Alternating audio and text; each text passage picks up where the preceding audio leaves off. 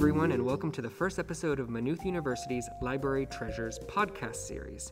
For this first episode, we are here with Susan Durack, Senior Library Assistant. Susan has worked here for over 40 years and is knowledgeable about the collections and the history of the library. I'm excited to introduce you all to her and to learn about the Russell Library and its collections. Hi, Susan. How are you doing today? Hello, David. Uh, I am very well and delighted to be here today to tell you about our special collections in the Russell Library. Would you mind telling us a bit more about your story, uh, where you are from, how you came to work here, and anything else you would like to share? Oh, yeah, of course. Well, uh, I am working now in special collections in, and archives in Maynooth Library. Uh, as you say, for over 40 years in the library anyway. Um, uh, my, I am from Maynooth, I'm a Maynooth native.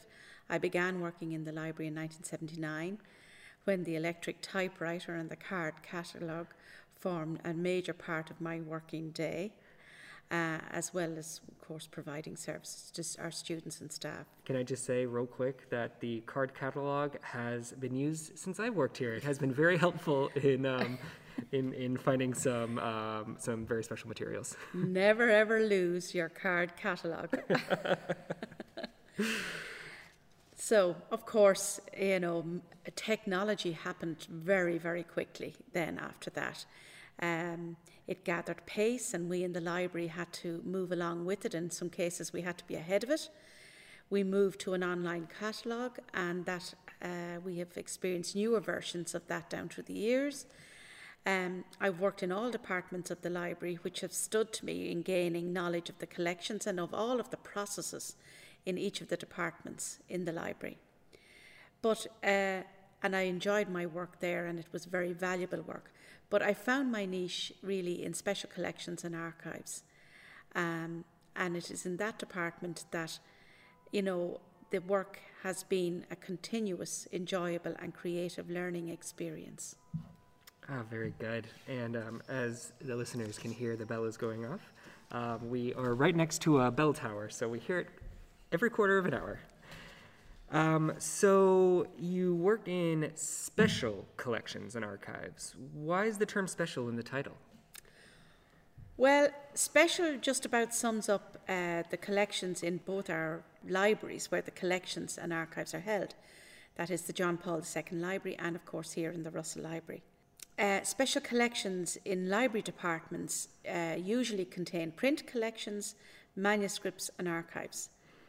Print collections are made up of rare publications, limited editions, first editions, signed or annotated copies, fine bindings, and books with wonderful illustrations.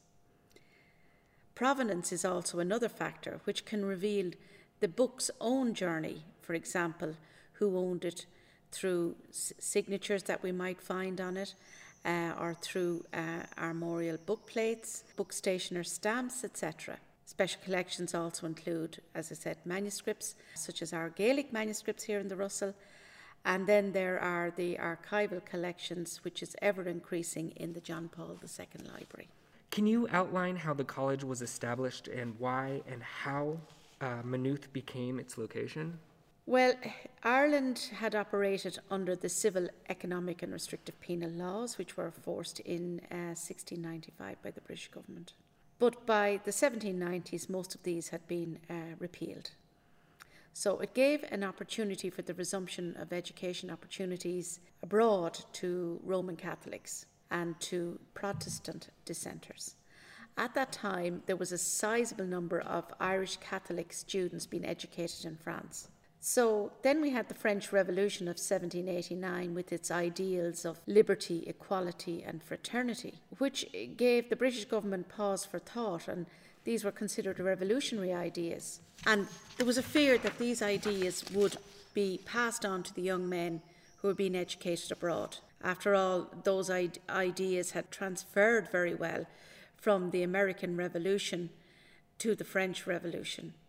Moreover, it turned out we had a close Maynooth connection here too. Lord Edward Fitzgerald, son of the Duke of Leinster, had come to believe in those ideas and he had been involved in the American Revolution on the British side. but became aware of the writings of Thomas Paine and the rights of man and got very involved in trying to bring those ideas to Ireland. Lord Edward became a revolutionary and he took part in the 1798 rebellion in Ireland. He was shot, arrested, imprisoned, and died of his wound in Newgate Prison in Dublin. It's ironic that it was the son of the Duke of Leinster that really embodied these uh, ideas that uh, the French Revolution underpinned. The other pressure came from important Catholic families and the clergy in Ireland, and they were pushing for a place to educate young men for the priesthood at home. The idea, when permission was given, that it was better to have this institution established in Ireland where there would be accountability and transparency to the British government because money would be given, given for that project and for the running of the college. I take it, given that we work here in the Russell Library, that the appeals for this college were indeed successful. Yes, yes. So assent was given by George III. Now, it was very much debated uh, at the time, but it was given. And then there was the debate about where would it be located, and there was much debate in the papers of the day, and it was really down through the influence of the Duke of Leinster, uh, who was father of Lord Edward Fitzgerald, whose uh, country residence was Carton House outside Maynooth. He, his townhouse was where our current Dáil meets at Leinster House, where our Dáil meets today. So Stoyte House forms the nucleus of the college and Stoyte House was given over with a number of adjoining acres for the college, and Stoyte was an agent of the Duke of Leinster. A little later, Riverstown House was bought, and the building programme then for the other uh, buildings on campus began. A board of trustees was established, and these were made up of members of the aristocracy, initially uh, with some clergy. And then, of course, an annual grant was given by the British government each year, and this provision was regularly debated in the House of Commons. Uh, in our parliamentary papers, which we have online, you'll find a lot of information in relation to Maynooth and the grant, the Maynooth grant, which we have in, uh, in the library. We have that database. Why was the library named the Russell Library, and what is its history? Where the Russell Library is situated is in St Mary's Quadrangle. And the Russell Library is named after Charles William Russell, 1812 to 1880, who was appointed president in, of the college in 1857. He succeeded Lawrence Renehan, who had been president from 1845 to 1857. And it was Renehan who was very influential in obtaining the services of a distinguished and well known architect, Augustus Welby Northmore Pugin to design the cloistered quadrangle. The project began in 1845.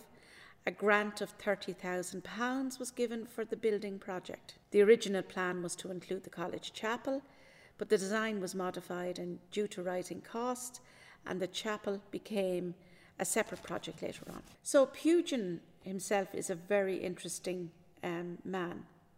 During a visit to Hamburg in 1834, Pugin was inspired by Gothic architecture, and this became his kind of artistic vision. As his biographer Rosemary Hill stated, Pugin's dreams of a revived Christendom, made manifest in art and architecture, was at once all before him. Pugin converted to Catholicism in his early 20s. His patron was John Talbot, 16th Earl of Shrewsbury, and he is described as England's leading Catholic layman. Pugin was hard working and gave great attention to detail, and he's described as a designer of buildings, furniture, metalwork, jewellery, textiles, ceramics, wallpaper, and books. So he worked very hard. His health deteriorated and he died at the age of 40. He had completed an enormous body of work, mainly in England, which included the design of Big Ben and the interior of the Palace of Westminster. His other work in Ireland included St Aidan's in Enniscorthy, St Mary's Cathedral in Killarney, and parts of Adare Manor. You mentioned that Pugin died. Was he alive for the completion of the Russell Library, or could you give us more background on the library? Well, it's unfortunate, but he was not alive for the completion of the Russell Library. The Russell Library was fitted out in 1860, and Pugin had died in 1852.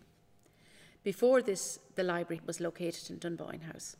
The Russell Library, um, it's a long room, 143 feet, uh, shelving on either side, and study tables in the centre. It's very much a Pugin design, if a little pared back. We have a high hammer beam roof. There is a chronological frieze thought to be contemporary, listing prominent church philosophers and saints on the upper walls of the room. Door locks and window details are all Pugin designs. In addition, we have Pugin's architectural drawings in our collections. The building was carried out according to his designs. The architectural drawings, are, Pugin actually penned them. or- Yes. Okay, I think I have we have a good grasp on the brief hmm. history of the library. Could we shift over to the collections and what we have here and how we came to have them? Yeah, yes. Most of the historic collections in the Russell Library came about through do- donation and bequest. The main print collection dates from about 1500 to 1850. As one would expect, about half of the collections deal with philosophy and theology on one side of the room and secular subjects on the other. And uh, the secular subjects are very interesting as they show the owner's interest in the world around them. For example, art, antiquities, science, travel, history of Ireland and Europe, ecclesiastical history, classics, maths, and music, to name but some. In all, there are about 28,000 books in the print collection uh, in the library. So, just to mention maybe a couple of other collections that we have, we have incunables. We have about 60, and incunable or incunabula means out of the cradle, and these are books that are printed between 1450 and 1500. Our oldest book was printed in 1468, written by Petrus Comestor. Our pamphlet collection, we have a wonderful pamphlet collection mainly 18th and 19th centuries, published in Britain and Ireland, and these cover a myriad of topics such as agrarian issues, health, the poor law, politics, court accounts of criminal trials, medicine, and theological debates. Very often, the debates take the form of a dialogue or a discussion on topics. So, for example, there may be something on transubstantiation written, and then uh, put out in pamphlet form. Pamphlets were very cheap and a very good way to disseminate information. So you were also talking about these debates taking the form of a dialogue or discussion Yeah. on topics. Is it like set up kind of like a Socratic dialogue? Well, so for example, um, the pamphlet, uh, it might be on a theological to- topic, for example. So somebody uh, will say something, will say about uh, the infallibility of the Pope or whatever. Okay. And that will go in a pamphlet form. Pamphlets were widely circulated, cheap, so it was a great way to disseminate information. So then somebody else would pick up on that and answer it and produce a pamphlet in answer to that debate. Interesting. So the debate would go on. So they were nearly like the Facebook of their day. yeah. Okay, I you love know, that. yeah. that's great. Unlike a book, which is. Um, you know about a certain topic, whatever. This is what people were thinking. This is their debate. This That's is it. You get you get all life. more raw. All life is in, is is portrayed in uh, or you know in in the pamphlets.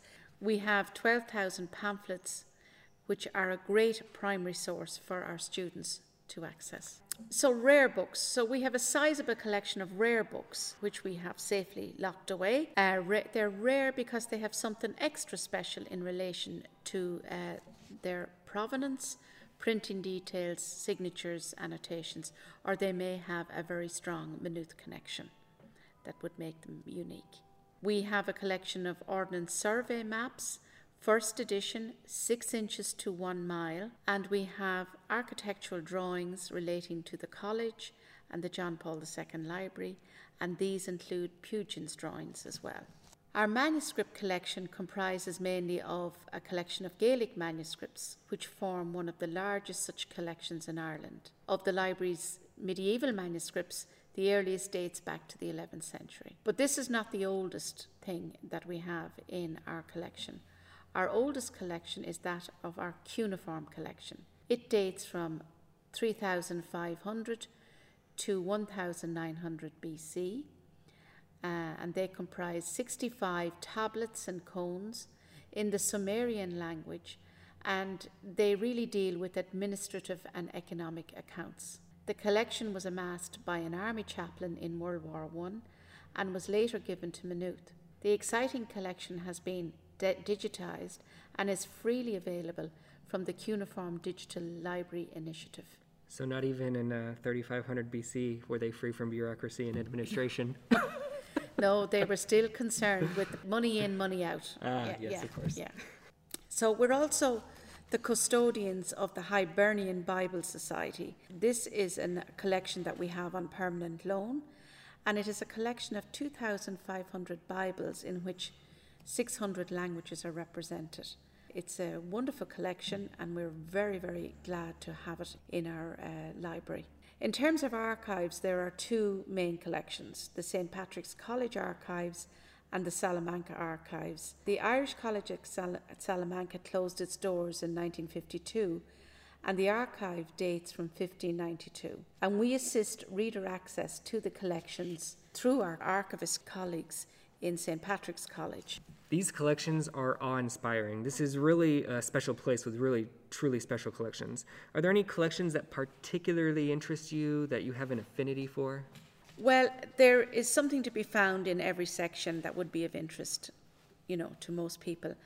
And one finds this when researching for an exhibition or sourcing material for a reader. We can learn as much from our readers from materials that they are consulting or from conference delegates who attend the university and where we would put on a display of material and these conference delegates are the experts in their field, and we learn much more about our collections through them as well. One of the interesting collections that we have is uh, our travel books. There's always, always something of interest to find in, in that section.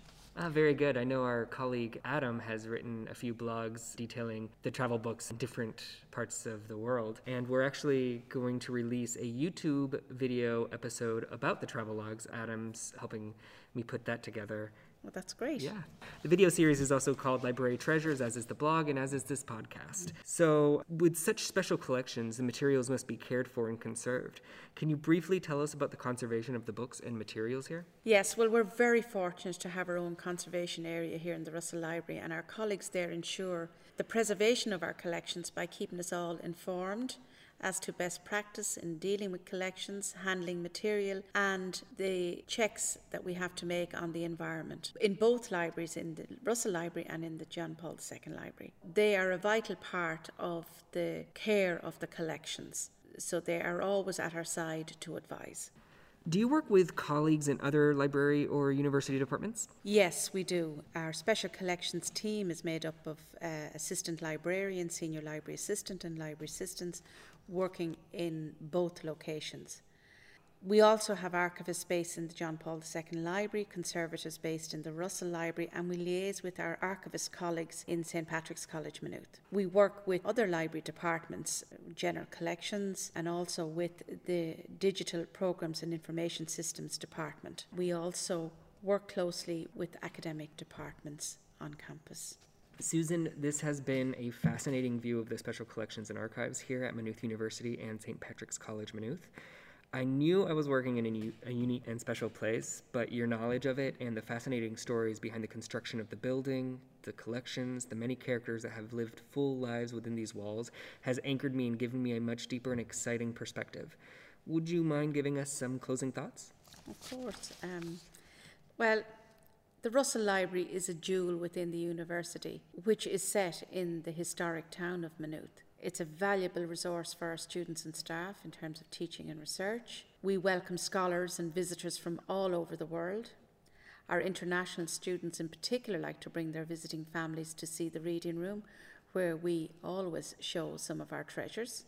The Russell Library takes part in our National Heritage Week and Culture Night events. We showcase our collections through ex- exhibitions in the reading room and we also create online exhibitions. Our staff publish articles and essays about our collections, exhibitions, outreach activities, teaching and, learn- and research activities. The Special Collections team also publish a twice monthly blog about our special collections under the title Maynooth Library Treasures. And you will find out a lot more about us from our website. If you wish to visit the Russell Library, you will be welcome by just making an appointment beforehand. Thank you so much, Susan.